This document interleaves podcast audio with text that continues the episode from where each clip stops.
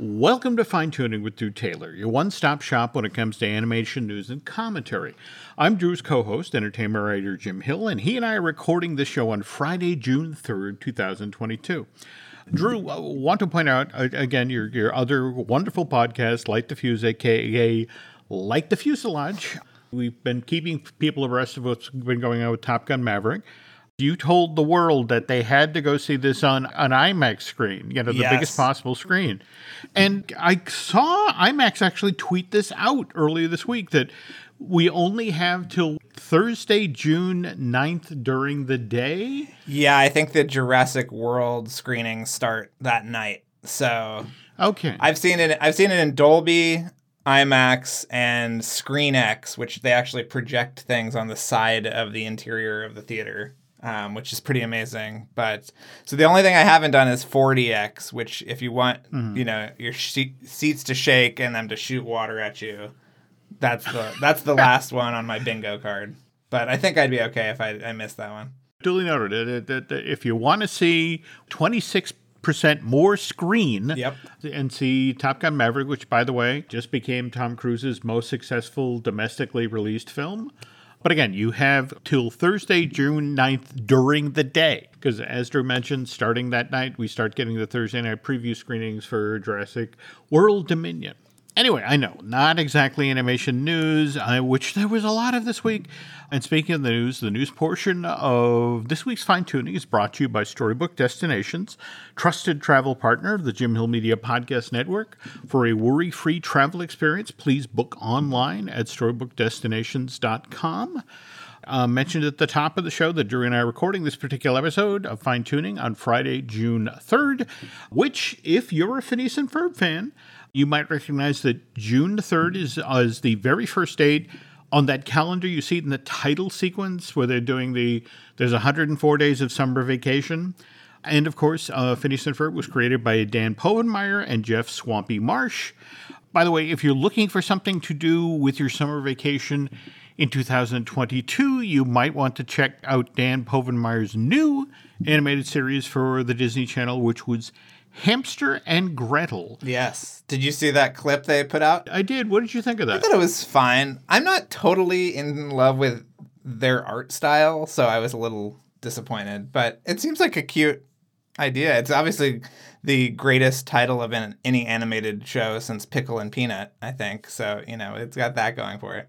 You're not wrong. And yeah, I mean, you, you know, the weird thing of it is it's very much in the Phineas and Ferb, Milo Murphy's Law wheelhouse. I mean, the premise of the show is 16 year old Kevin, who's just gotten his driver's license, is transporting his younger sister Gretel to soccer practice when their minivan breaks down and, and is then intercepted by space aliens. The space aliens decide to gift these two with superpowers, but then something goes awry, and it's not Kevin and Gretel who end up with the superpowers, but rather Gretel and her pet hamster, who's called Hamster, who end up having super strength and being able to fly. And uh, Povenmire has based the show on his relationship with his own sister, who's 10 years younger than Dan. Also worth noting, this appears to be a solo project for Povenmire. Uh, Swampy isn't associated with the show, which was evidently greenlit back in October of 2020. We don't have an official uh, debut date yet, just summer 2022. It's also been reported that when Hamster and Gretel debut later this year, it may be paired with Marvel Animation's next series for the Disney Channel, which is Moon Girl and Devil Dinosaur. Interesting. And speaking of first looks, earlier this week we got to see the teaser trailer for Robert Zemeckis' live action animated reimagining of Disney's hand drawn classic from 1940, Pinocchio. Our thoughts, Mr. Taylor? You know, I'm still hoping for the best, Jim. I am hoping for the best, but that was not a that was not what I would call a good foot forward. If you go online, yes, the Disney fan community did seem divided. I mean, I- again, everyone seemed okay with Tom Hanks's look for Geppetto. On the other hand, the Joseph Gordon-Levitt CG version of Jiminy Cricket got mixed reviews, though the the look there really is like early Ward Kimball Yeah. takes on. You know, I mean, I- uh, back, you know, there was that weird moment when they were developing the original Pinocchio where Jiminy looked like an actual cricket. And And Walt was like, nope, nope. And finally, Ward is like, well, what about this? A little bald guy. It's like, perfect. That's the one. So uh, you feel like Zemeckis went back through that stuff and yeah, let's go with that one. But Cynthia Erivo's take on the Blue Fairy uh, really brought out the trolls. This was an especially frustrating week for this sort of thing because, of course, Moses Ingram for her performance as the third sister, Inquisitor Reva in Obi Wan Kenobi, also brought out the folks who, oh my God, I don't care for that person and they'll walk right up to being racist without actually being racist. I mean, Cynthia Erivo is such an amazing talent. I was just very mm-hmm. confused as to why she was a performance capture character and not just they didn't just allow her to just be in the scene. I thought that was sort of weird. Did you think that was odd, Jim? This is Robert Zemeckis. This is Mr. Beowulf and, you know, and and Christmas Carol and every so often, I feel like with, with Zemeckis, it's oh, performance captured. It's like somebody goes should go over and slap that out of his hands. Right. It's like no, no, no, didn't work the last time. Not going to work this time. Just given how vehement folks seem to be about this, it's just sort of like it's a trailer. Cynthia is in the trailer for two seconds. I actually went back and, and it's a only a minute and forty two second long trailer, and her performance capture version of the Blue Fairy only in fifty seconds. So here's an interesting idea. Maybe wait to pass judgment on Robert Zemeckis' Pinocchio till after you actually see it. I mean, I know that's a kooky, crazy idea. Listen, as as one of the ten people who liked The Witches, I'm I'm ready to enjoy Pinocchio, but the trailer was just a little a little rough. Yeah, yeah. What I found more intriguing was they're going to use this to help get people excited about Disney Plus Day. I guess it's being released on September 8th, which the company is now trying to position going forward as Disney Plus Day. Well, what's funny is that Disney Plus Day this year is a completely different day than it was last year. So, them trying to make Disney Plus Day a thing is just hilarious to me. Just waiting for Hallmark to get those happy Disney Plus Day cards out there. so we're going to you know, we can start sending those off to friends and family. But uh, more interesting to me is Disney Plus Day is coming the day before the D23 Expo, Anaheim Convention Center, September 9th through September 11th. So, very same facility that Star Wars Celebration was just held at, which is why I'm kind of hoping, given that they allowed the people there to watch the first two episodes of Obi Wan Kenobi on the big screen in the Anaheim Arena, kind of hoping they may do the same thing with Pinocchio. Allow event attendees to watch that on the big screen in the Anaheim Arena at some point across the event. Speaking of trailers for films that will be shown on subscription streaming services, earlier today we got a trailer for Beavis and Butthead Do the Universe. You caught this one, Drew? Oh, yeah. I thought it was great. Now that's a trailer, Jim. That is a trailer. This year marks the 30th anniversary of Beavis and Butthead cinematic debut. The Mike Judge short Frog Baseball began screening in theaters as part of the 1992 edition of Spike and Mike's Sick and Twisted Animation Festival. That's where MTV executives first saw Beavis and Butthead and offered Judge the opportunity to, develop an animated series. The show itself debuts in 90, March of 93, runs seven seasons. Not to mention spawning a, an earlier full length animated feature, Beavis and Butthead Do America, which came out Christmas week, 1996, and was the number one film in the country that week. Time flies, Jim. More to the point, you know, it's like I could stay inside this house and spend time with my family, or I could go watch Beavis and Butthead. And it's like, you get the car keys. For some folks, Beavis and Butthead may not be your cup of tea, but don't make the mistake of underestimating these Mike Judge characters. I think there's a huge audience out there that grew up watching these guys and are actually eager to see this thing come back on, on Paramount Plus. And as long as we're talking about animated series that got their start on MTV, I guess we can talk about a little music related animation news. And, and Drew, given your love of vinyl, and, and you've actually written the liner notes for a number of soundtracks for animated features now. Yes. So what did you think about the news about the new two LP vinyl soundtrack for Iron Giant? I didn't even hear about this. Who who is putting it out? It's Vares Sarabandi. Okay. Am I getting that okay. name right? And it's the Michael Kamen score. Varèse Sarabande put out the original soundtrack back in July of 99. That was only 49 minutes worth of material. This two vinyl set is 64 minutes worth of the Iron Giant score, plus 13 minutes of alternate tracks, outtakes, and rare demos. We're just now finding out that they wanted to have a hit single in the soundtrack. So there's a demo for a song called Souls Don't Die. It's a guitar and piano piece that's performed by Michael Kamen and Eric Clapton. Have, have you ever heard anything about this? No, I haven't. I mean, I, I obviously love Kamen and Clapton's work on the mm-hmm. uh, Lethal Weapon scores. Mm-hmm. So that is very intriguing to me, but I had never heard that they were trying to get a radio hit out of uh, anything from the Iron Giant, especially given how indifferent everyone was towards it as it was opening. I'm one of those people who actually physically went to the theater in late July of 99 to watch this thing. And I was there on the Friday night it opened, Nancy and literally two other people at a theater. So who knows? Maybe it hit single. There would have been eight of us. Wow. Right, exactly. Anyway, this two LP vinyl set is supposed to go on sale August 5th. If you go to the Varèse Sarabande website, they're showing that this 2 LP vinyl release is already in stock and ready for purchase with a suggested retail of 50 bucks. On the other hand, if 50 bucks is kind of outside of your price range right now, how does free sound? Did you see the sample track that was put out just yesterday for the Lightyear soundtrack? Yes, I don't know anything about the Lightyear soundtrack, Jim, so please tell me what was revealed. It's the Michael Giacchino? Giacchino, yeah. Yes, what they put out is the Mission Perpetual track from the, the soundtrack for this Angus MacLane film. By the way, there's been a number of folks who, when are talking about Lightyear out ahead of the film being released on June 17th, and they're talking about what they want to see as either an end credit scene or a mid credit scene is to cut to the exterior of the theater and to have Andy, the little boy from the first three Toy Story films, coming out and just, oh, that was a great movie, and telling his mom he now wants the Buzz Lightyear action figure, and her going, well, maybe for your birthday.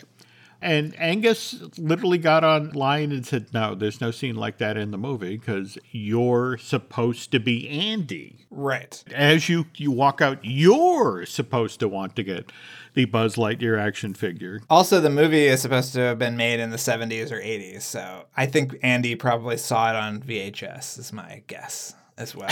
So maybe on t- maybe on cable. All right. Yeah. No, no. Oh, no. You see, now I would buy that. Yeah. Just to have that to put that in that wall of useless VHSs I have here at the house that have no device to play them on. Also, as long as we're sharing Pixar related news, this is either happy or sad depending on what animation studio you work at. Did you see this announcement coming from Locksmith Studios? Yeah, I did. I actually wrote it up uh, whenever that was on Tuesday, I want to say. Okay, so can you, you tell us a, a, little bit about Mary Coleman, who's now headed to Locksmith from Pixar? Yeah, I mean, Mary Coleman is kind of a, an unsung hero uh, of Pixar. She was the first development executive that came to the company in 1999. So, right before the release of Toy Story 2, and she shepherded so many amazing projects. I mean, she worked on everything up until I think turning red. So I want to say started Monsters Inc. and again, yeah, everything going forward at that point. Yeah, I think she, she was the first female member of the Brain Trust. She, you mm-hmm. know, I mean, she is an amazing person, and and she was so responsible for the things that you love about every Pixar movie. So the fact that she's leaving and going to Locksmith is a really big win for Locksmith, but a big hit for Pixar, right? Yeah, yeah. But at the same time, the only way you create opportunities for other members of the team to rise up to the challenge is when something like this happens. But even so, uh, Mary's a, a big get for Locksmith, and that's a tough hit for Pixar. But Locksmith Animation, uh, the folks who did Ron's Gone Wrong, and I think we we talked in either last show or the, show before that that they just recently announced their next full length animated feature, which will be that Christmas. Okay, we started off this week's fine tuning by talking about a new animated series from Disney branded television. that featured a powerful female character, Gretel of Hamster and Gretel, 20 years ago today, or at least the day that the show will become available for listening to. Another powerful female character debuted in an animated series at the Disney Channel, and that was Kim Possible. And in a moment, Drew and I will look back at the history of that show. Hey, it's Kaley Cuoco for Priceline. Ready to go to your happy place for a happy price? Well, why didn't you say so? Just download the Priceline app right now and save up to 60% on hotels. So, whether it's Cousin Kevin's Kazoo concert in Kansas City, go Kevin, or Becky's Bachelorette Bash in Bermuda, you never have to miss a trip ever again. So, download the Priceline app today. Your savings are waiting. Go to your happy place for a happy price. Go to your happy price, Priceline. Couple of quick notes before we get to Kim Possible. Last night, Disney Animation Studio had a, a celebration of the Burbank launch. Evidently, they have completed production of Baymax with an exclamation point and Zootopia Plus with a plus sign, both of which are going to be showing on Disney Plus later this year. Also, brand new episodes of The Ghost and Molly McGee will begin airing on the Disney Channel this coming Saturday, June 11th. Now, before we launch into the history of Kim Possible, did you see what John DiMaggio, uh, who of course voiced Dr. Drakken in Kim Possible, I think we talked about him very publicly saying that he would not return to voice Bender for the 20 new episodes of Futurama that Disney was going to produce for Hulu. We could never forget Bendergate, Jim. I mean, that is just that is that is you know informed the rest of our year practically. Of course, we all remember that. Okay, but the interesting thing is, John just this past weekend was at Phoenix Fan Fusion, and he got talking about what went on and. First of all, he revealed what the plan was if he hadn't come back to voice Bender. And the notion was for each of the 20 episodes, they were going to hire a different name actor to come in and voice Bender. So evidently, the conceit was that, okay, we've almost fixed Bender's voice box, and they turn it on, it would be somebody different doing Bender's voice. But anyway, in early March, it was announced that John would be returning to the show. And so the assumption was that DiMaggio had, had held out and he'd gotten concessions from Disney and Hulu and that they'd caved and they were offering him more money to, to voice this beer swilling robot, which is not true. Did you see what John had to say at Phoenix Fan Fusion about this? Yes, he said, People are like, I'm so glad you got more money. I didn't get m- more money, but what I did get was a lot of respect and a lot of head nods from people who were like, Yo, bro, I see you and thank you.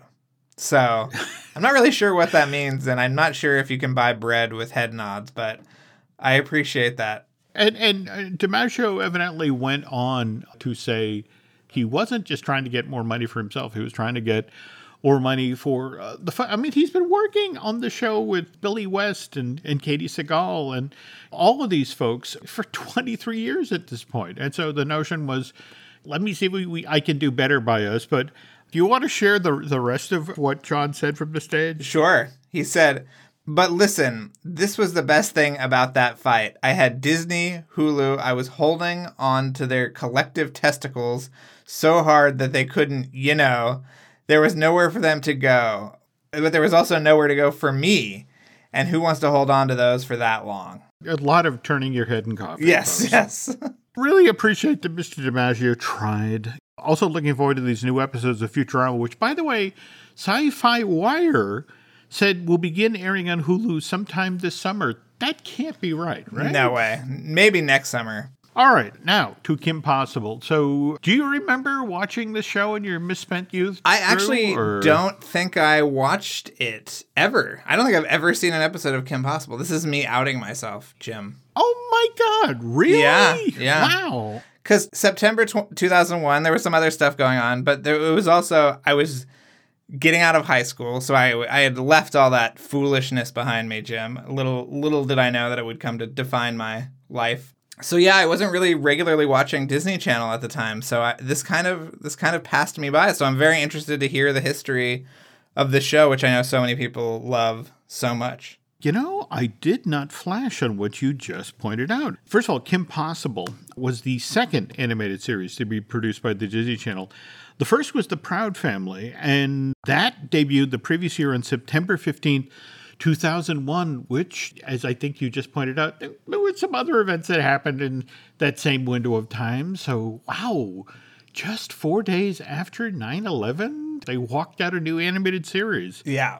Anyway, as the story goes, both of these shows had strong female characters, which Disney Channel uh, management was very interested in given the huge success of Lizzie McGuire, which had debuted on that cable channel in January of 2001.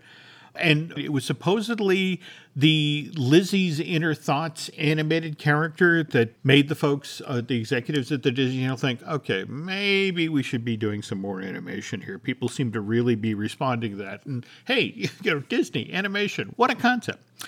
I actually got to visit Bob and Mark in their offices in the old Disney feature animation building on the Burbank lot a, a few months before Kim debuted on, on the Disney Channel. And they showed me Crush, uh, which was the first episode of the show to air. And again, good, solid, funny show. They had decorated their office. Evidently, Bob and Mark had gone to Disney California Adventure and bought the full set of. Do you remember those recreations of the rides from Paradise Pier Yes. that they built? They had a full set of them up on the highest shelves in their office, and it was like, wow, that California Screaming actually looks cool. I like that. You know, it's the the full size one doesn't work.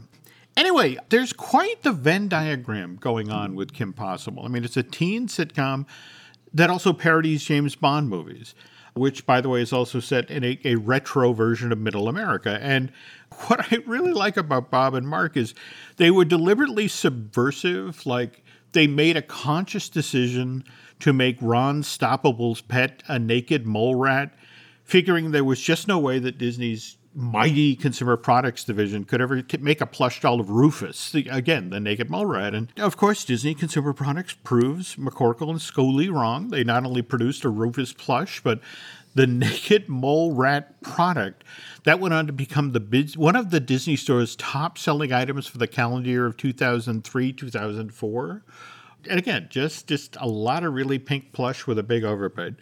Also worth noting that Kim Possible was created largely because after spending years of working at Disney Television Animation, grinding out spin-off series like Aladdin and Hercules and Buzz Lightyear of Star Command, Mark and, and Robert were tired of being cogs in the Disney corporate machine. They wanted to work on something original. So they heard from the higher ups at the company that Disney was interested in developing an animated series that would enter- entertain kids 9 to 14 years old as well as their parents. But again, word came down due to the success of Lizzie McGuire. They wanted the show to have a female protagonist. So one day, McCorkle and Scully, they, they go over to the, the Disney commissary on the lot. They get their lunch. They're walking back. They get in the elevator to go back up to their office in the feature animation building. And Robert has the brainstorm and he turns to Mark and says, Kim Possible, she can do anything. And McCorkle looks at him and then responds with Ron Stoppable, he can't do anything. And that was the pitch for the show. And so so they take it to Disney. Disney likes the idea, but they want to keep this show as in-house as possible. So for the voice of the title character, it's strongly suggested to Scully McCorkle that, you know, they consider Christy Carlson Romano, who's just finishing up her run as Ren Stevens on the Disney Channel hit Even Stevens.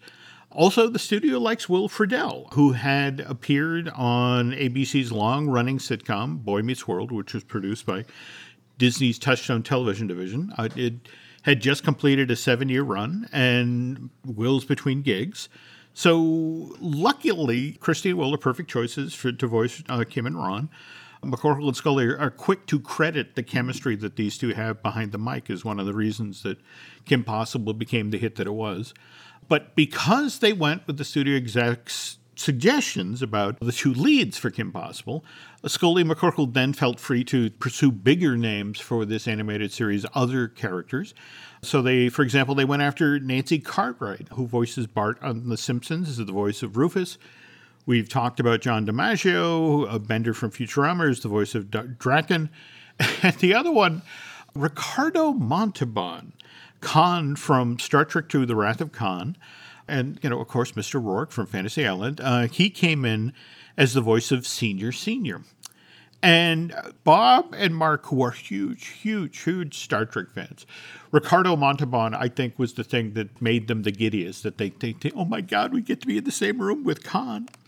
Also, Bob and Mark made room for friends on the show, people that they'd previously worked with, and this included Nicole Sullivan, uh, the Mad TV vet who had voiced Princess Mira on the previous show that Scully and McCorkle had made for Disney television animation, Buzz Lightyear of Star Command. And by the way, Sullivan had such great chemistry with John DiMaggio, him playing Dr. Drakken and she playing Shego, that this was never the plan, but those two became basically the primary villains of the show.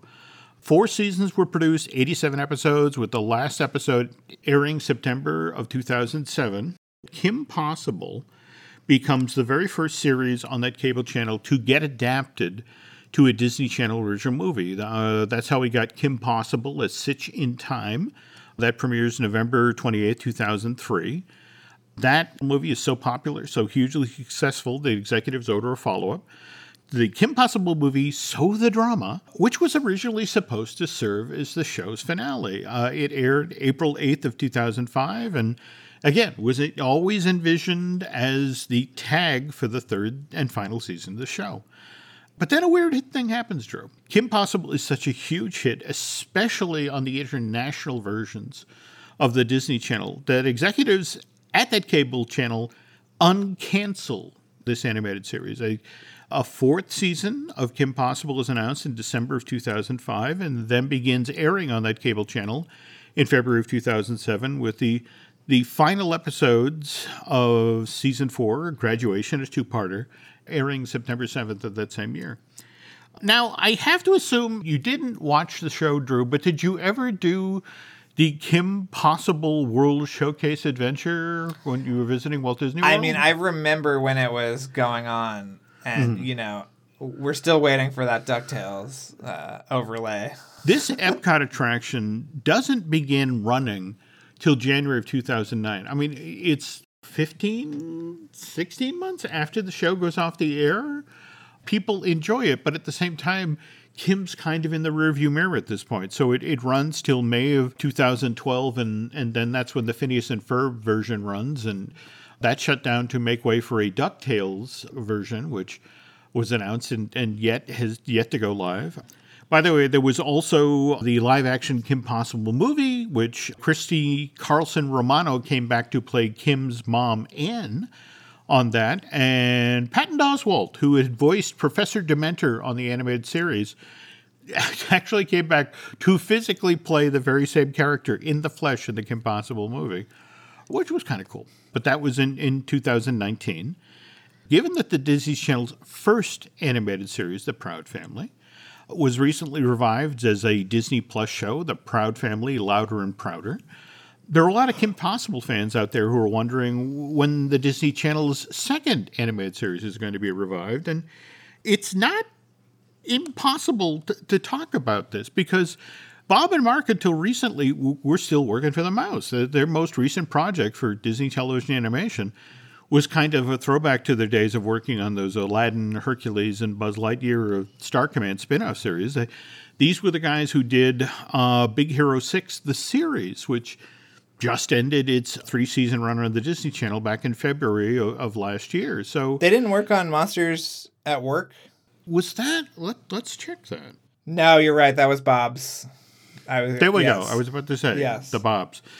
Anyway, again, these guys, in theory, are, are available to work on a Kim Possible revival. So, what is it? Call me, beat me if you want to reach me. Which, again, probably the same thing Ethan Hunt would say in the Mission Impossible movies if you want to get a hold of him. Which brings us to talking about Drew's other podcast, which is Light the Fuse. And last time we talked, you guys were just getting into a pile of Light the Fuselage shows. So, what do we got coming up now? This week, we are starting our three part chat with Eddie Hamilton, who is the editor of uh, Top Gun Maverick, as well as Mission Impossible Fallout and Mission Impossible Dead Reckoning Part 1 and 2.